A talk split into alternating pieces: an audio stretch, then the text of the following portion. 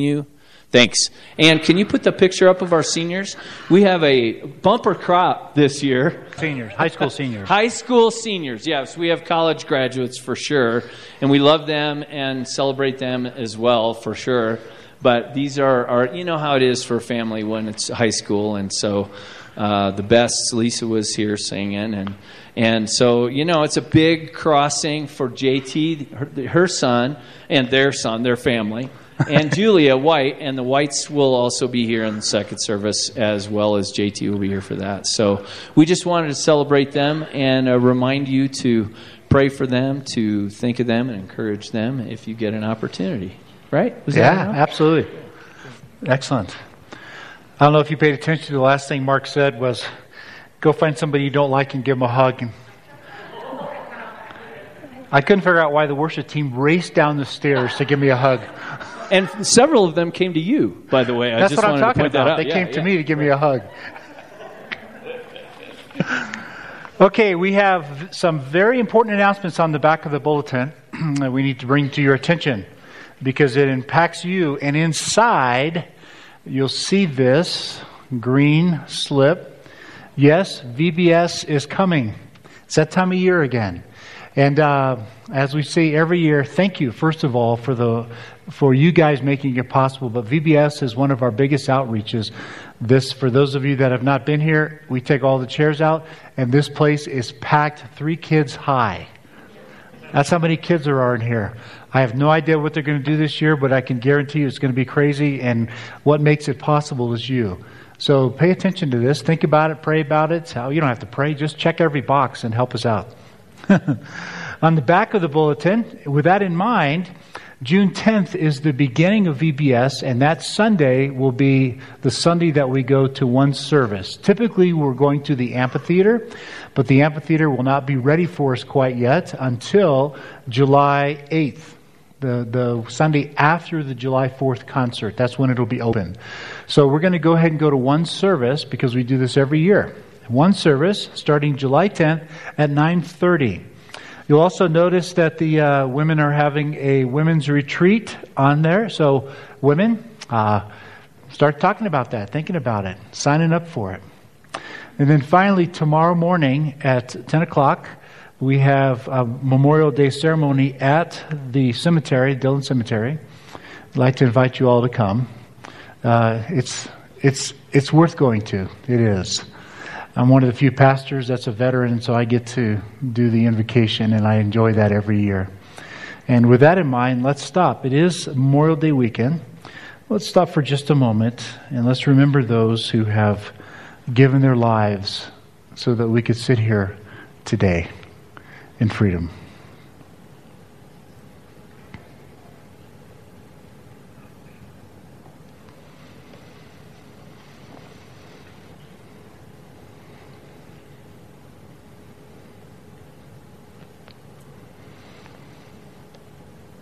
Father, we start with the idea that we hate war. Um, we do. We hate war.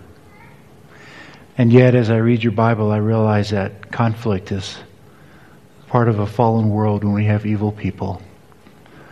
So, Lord, right now we would like to express our gratitude to those who have given their lives so that we could sit here today.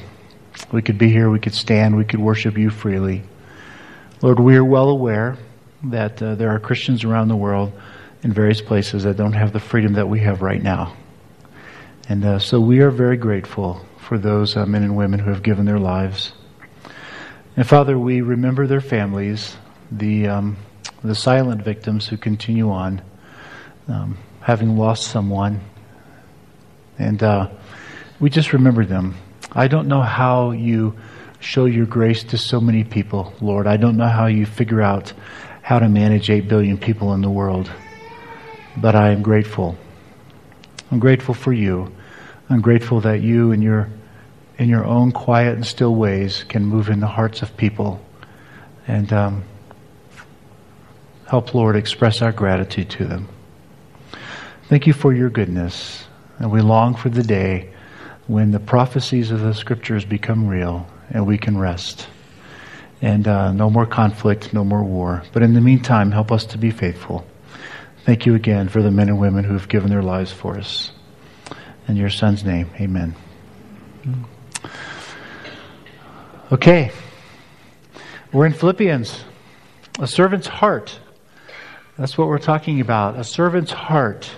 This is a continuation. We've been talking along this thread for several months now, asking the question in a variety of ways if the exile ended with the cross, and if Jesus died a very countercultural death, then what does it mean for us to live a very countercultural life? And we've explored this from a variety of angles, and now we're looking in the book of Philippians. Uh, by the way, there's more than one way we could organize Philippians. This isn't the only way. Philippians is very deep in its concept of love. Love and service overflow with each other.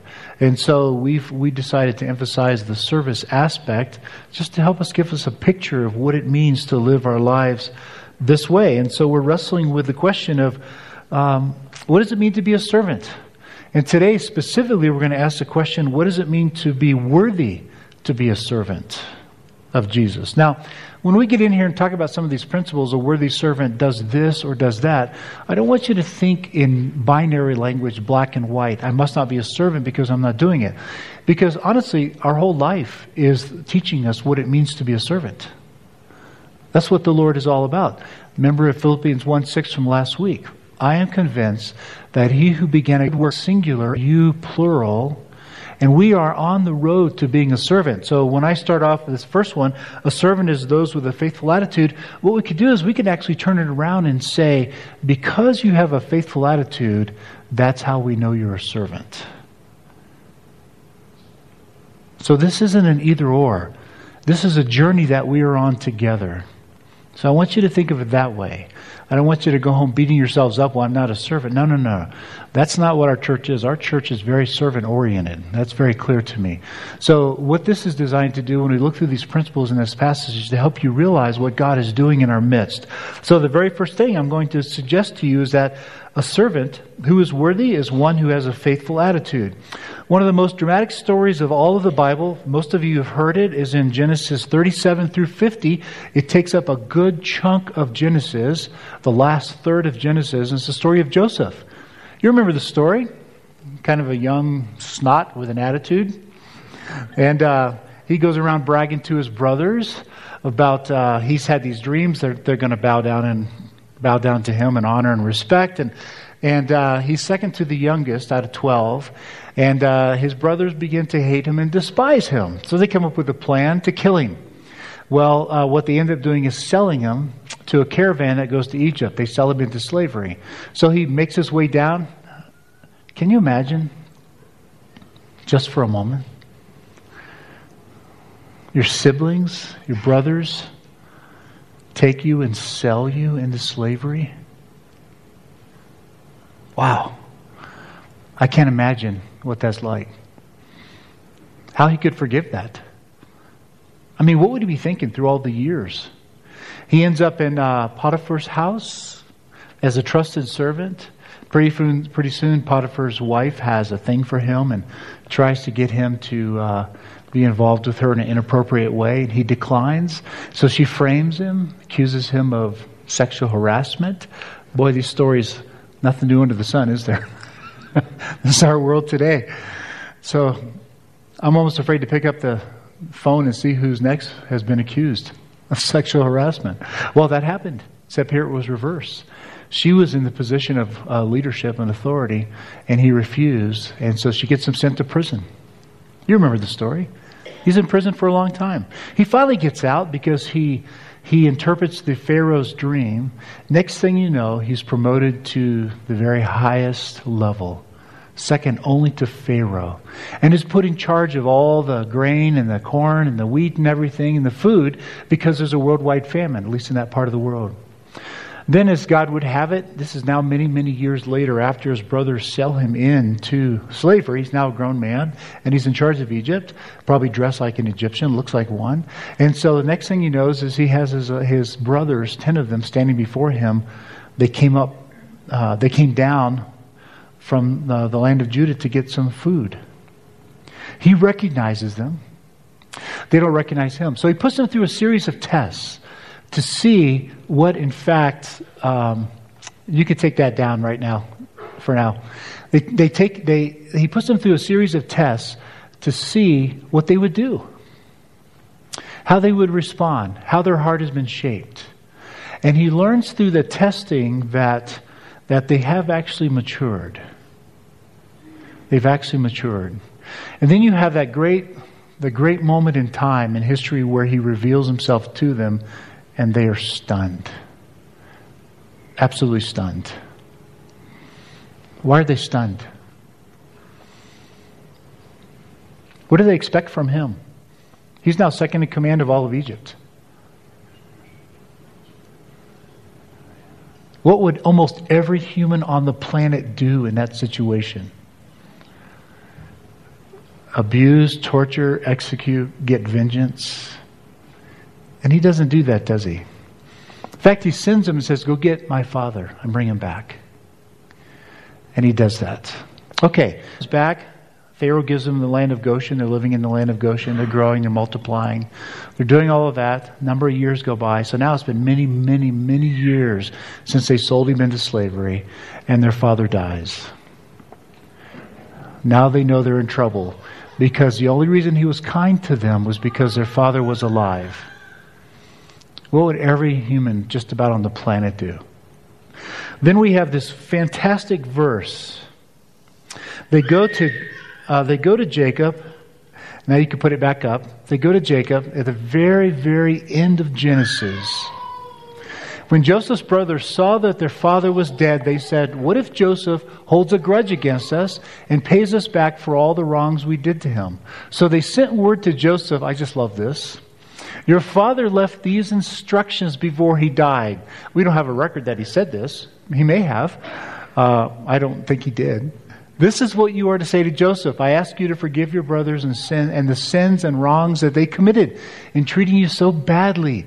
Now please forgive the sins of the servants of the God of your father. You see, their repentance is intact, but they're still thinking, they're still thinking like the world. Joseph is going to get his vengeance on us. He's in the position to do this. And then you have the all time, one of the all time honored verses of the Bible in Genesis chapter 50, verse 19. Joseph said to them, Don't be afraid. By the way, I, this, if it's not the most repeated command, I've heard that it is, it's like second. Don't be afraid in the Bible. It's all throughout the Bible, every book. Don't be afraid. Am I in the place of God? I love that. Am I in the place of God?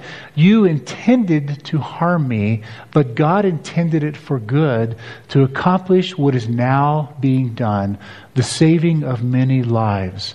Do you think he thought this way back all those years before when he's being hauled off on the way to Egypt?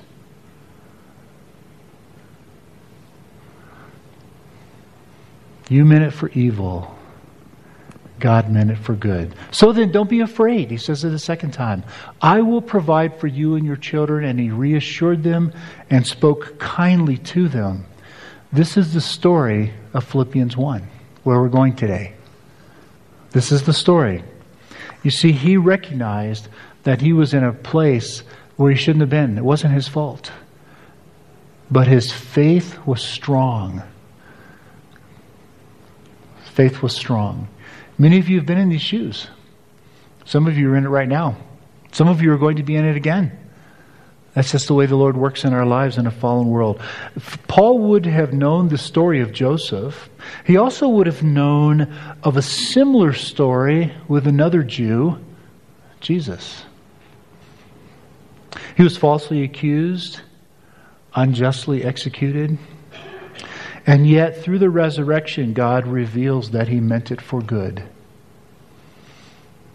Forgive them, for they do not know what they're doing. We could go on and on. We have uh, Stephen when he was stoned. Forgive them. They don't know what they're doing. They found themselves in a place where it wasn't their doing and it was unjust. It was not right. Absolutely not right.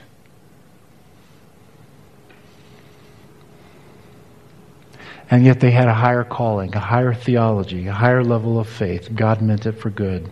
So these models help Paul understand his own situation. Philippians 1 12 and 13. He's now in prison.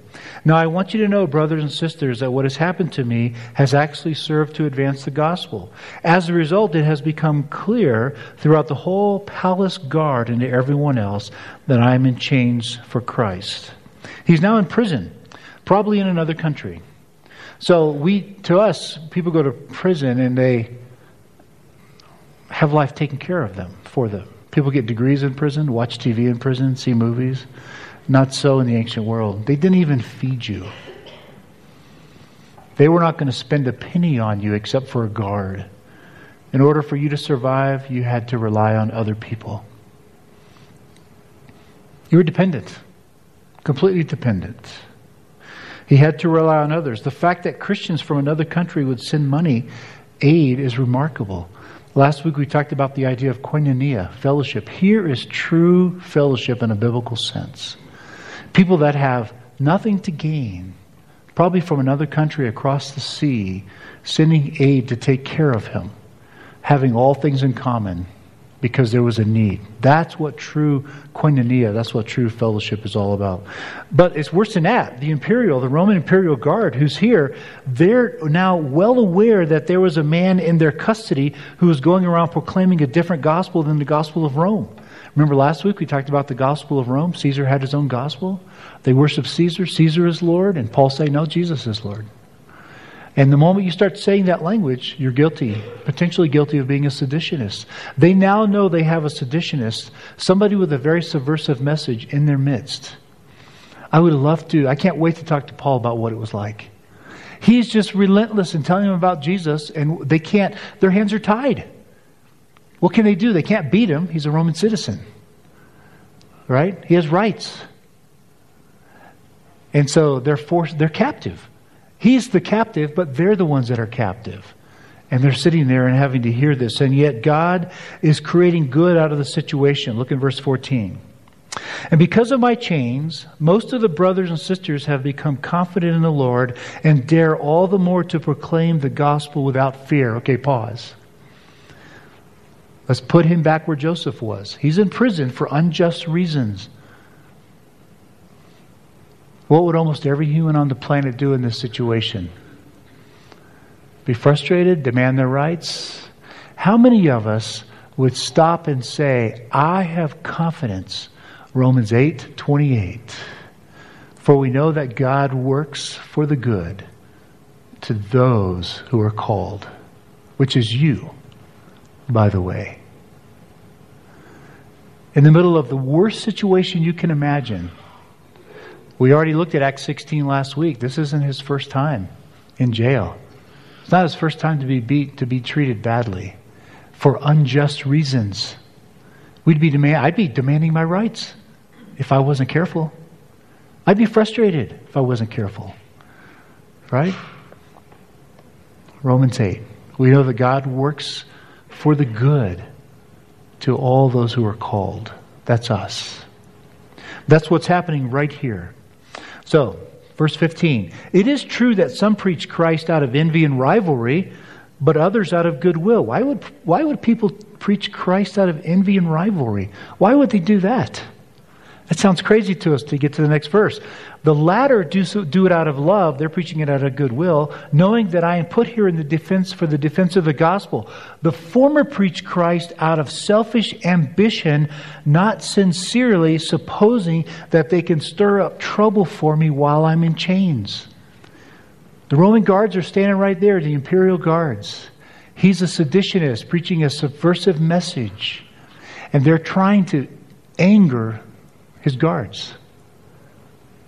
And so they're out doing preaching Christ, getting these guards even more riled up, hoping that he's going to get beat even more. Amazing how you can twist the truth into really bad things. And that's what they're doing. But what does it matter? The important thing is that in every way, whether from false motives or true, Christ is preached, and because of this, I rejoice. Isn't this our story? Many of you have gone through something like this, right? We all go through tough, discouraging times. Our plans are often thwarted. Malicious people try to hurt us. We found ourselves in very unjust situations, relationships. We suffer various ailments, but we can learn something from Joseph, Jesus, Paul, Stephen, and many others. God is always at work. Always. He is always at work for His glory and to accomplish His mission. Remember what He said in 118. The important thing is that in every way, whether from false, false motives or true, Christ is preached, and because of this I rejoice. How strong is your faith? Do you believe this? This is what it means to be a servant. This is who is worthy of servanthood. Who can still turn back to the Lord and say, I have confidence in you. One of the questions I've asked some of you that are going through really tough times is Is your faith strong enough for this period of testing? It's a question we need to wrestle with. You find out you have cancer. Is your faith strong enough to handle this kind of cancer? Found out your spouse is, is not faithful to you. Is your faith strong enough to walk this road? I've asked that of several of you. Well, then he moves on. Second, the second quality of a worthy person, those who are faithful to the mission of God. This is in the next section.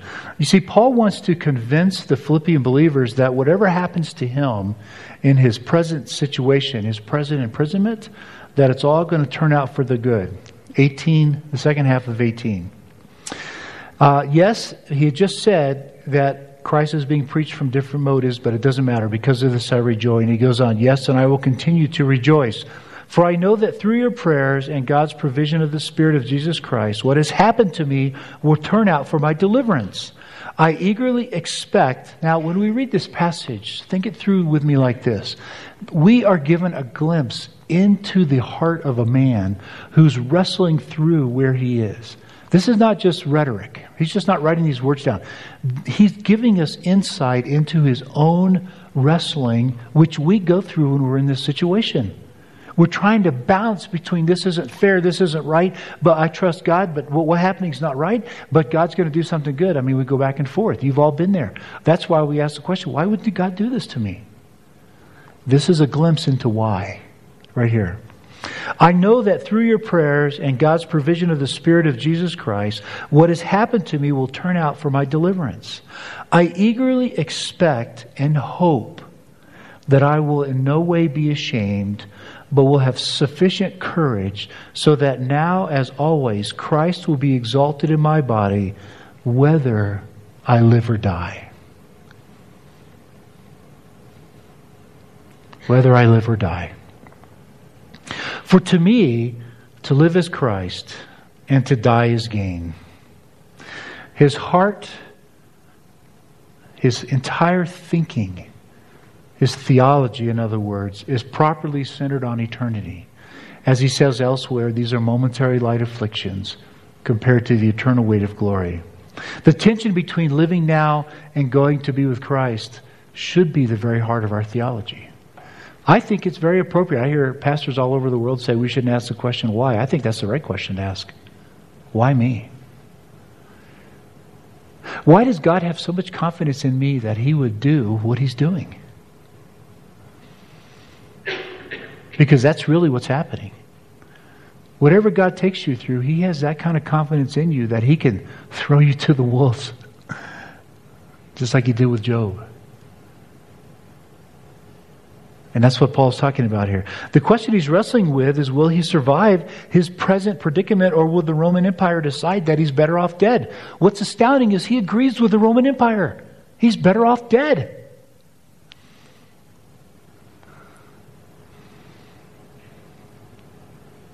You ever think that way about life?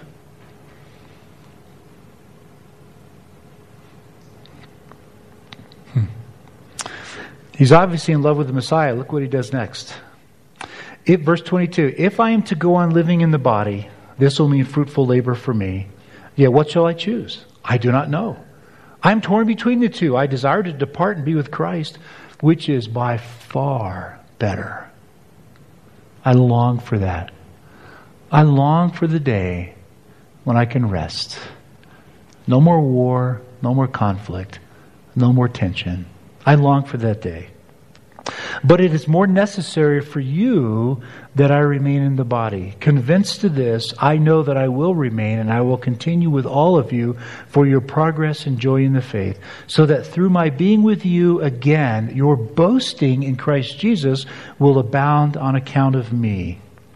So, while he desires to be with Christ, he's also committed to the Philippians. This is sacrificial love. We tend to think of it the opposite. The sacrifice is to die. No, the sacrifice is to remain. This is good theology. The sacrifice is to remain in a broken world for your benefit. He sees the fruit of his remaining, even if it means suffering. Uh, and by the way, he knows that there's more coming. He knows that there's more work for him to do. He knows that there's more conflict coming. But he's not interested in his happiness. That's not what's driving him, his comfort. What's driving him is a deep and passionate love for other believers. That's what's driving it. But even if they decide to execute him, he wants them to know that he's ready for it and quite happy with it. He's quite happy with it. Is that your desire?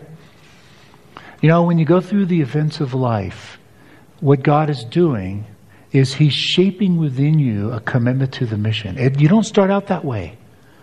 None of you start out at, out of high school, graduation. You think about doing great things for the Lord, but when it really comes down to it and you're put in prison and you're beat, no, that's not really what you're thinking, is it?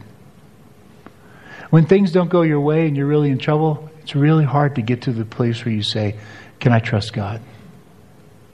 It's a journey. So, this is the evidence that you are worthy, is that God is shaping this commitment to his mission in your life. That's the evidence of it. Many of you were here three years ago when I stood up and said I was diagnosed with cancer. I had to go through that journey. I did. And I had to ask myself the question, am I ready to die? It sounded kind of attractive. To be with the Lord. On to the next chapter. And yet, I was really caught because I know you. I know my grandchildren and my children. And I had that feeling. I went through this passage many times. I have that feeling God has more work for me to do. By His grace, here I am. This is an aspect of maturity that is formed slowly over time.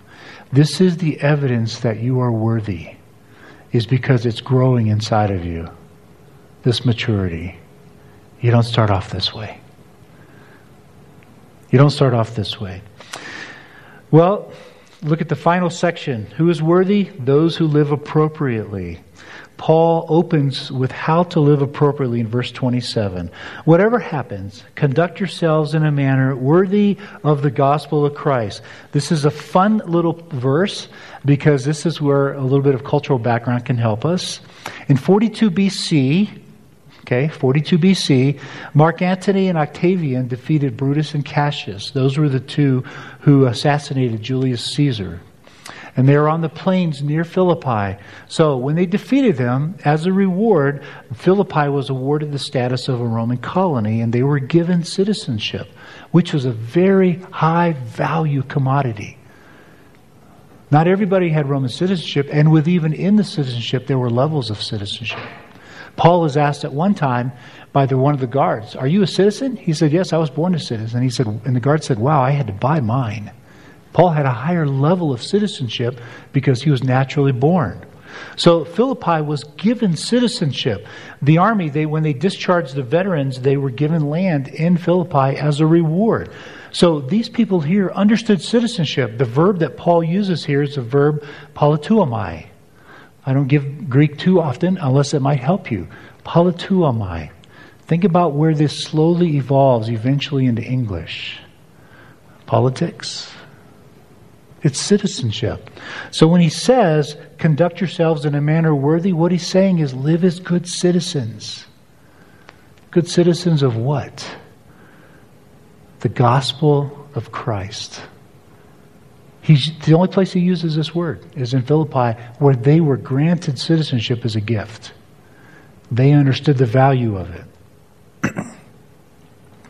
The heart of being a good citizen is understanding that Jesus is already the true Lord of the world. This the gospel of Christ, the good news of the King, the good news of the Messiah that he is already reigning. He's going to say later on, we get to Roman uh, Philippians 3, our citizenship is in heaven. I'm grateful to live in this country, but I'm a citizen of heaven. And then look how he finishes. Then whether I see you come and see you or only hear about you in my absence, I will know that you stand firm in one spirit, striving together as one for the faith of the gospel, without being frightened in any way by those who oppose you. This is a sign to them that they will be destroyed, but that you will be saved, and that by God. For it has been granted, I love this verse. This is a verb for the word grace, which we don't have in English. For to you it has been graced by God it has been granted. This is an act of grace that not only to believe in his name, but also to suffer for him. Since you are going through the same struggle you saw I had, and now hear that I still have. Okay, now after going through this, why is it important that we suffer? Why is that important? That's the shaping process. That's the evidence that we are worthy, that God has confidence in us. But far more than one of the primary means for reflecting His gospel, His good news to the world around us, because they understand suffering. That's the language we have in common. What they don't understand is when we act in grace in the midst of suffering. Who would have thought Joseph would do that? Who would have thought Jesus would go to the execution not saying a word? Isaiah 53. Who would expect Stephen, when he's being stoned, to say, Forgive them? Who'd expect Paul to say, They're preaching from envy, but that's okay, they're still preaching Christ? You see how unique it is when we respond appropriately? So he concludes with, we need to stand together. I am convinced that he who began a good work in you, all of us as a church, we need to stand together. We need to stand firm. We need to strive together for the good news of the gospel. We need to be courageous. We need to be willing to suffer. Are we willing to do this?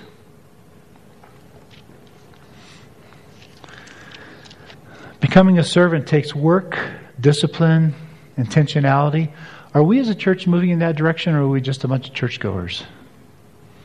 I know lots of churches full of churchgoers. Where are you on that spectrum, that continuum? Next week, we're going to talk about Philippians 2. This is where Paul is heading all along. The ultimate example of everything he's been teaching us will be in Christ. The famous passage on the emptying of Christ. What we just read was Paul's own journey of coming to the same conclusion that Jesus reached. It's far better to remain with you. Father, thank you for thank you for your goodness. Jesus, thank you for your willingness to walk that road uh, for our benefit. Thank you for that. We are grateful. And Lord, it's very appropriate that we would be here on Memorial Day weekend where many have sacrificed their lives for us to stand here today. And uh, it is far better to be here because people need us. This world needs us. And they need us to suffer because they need us to show grace in the midst of it. They need us to they need to be able to see that so they can come to you. So continue to work with us as a church. Continue to build into us a worthy heart, a servant's heart of serving each other and serving our own community. In your son's name, amen. To ask the ushers to come forward and take the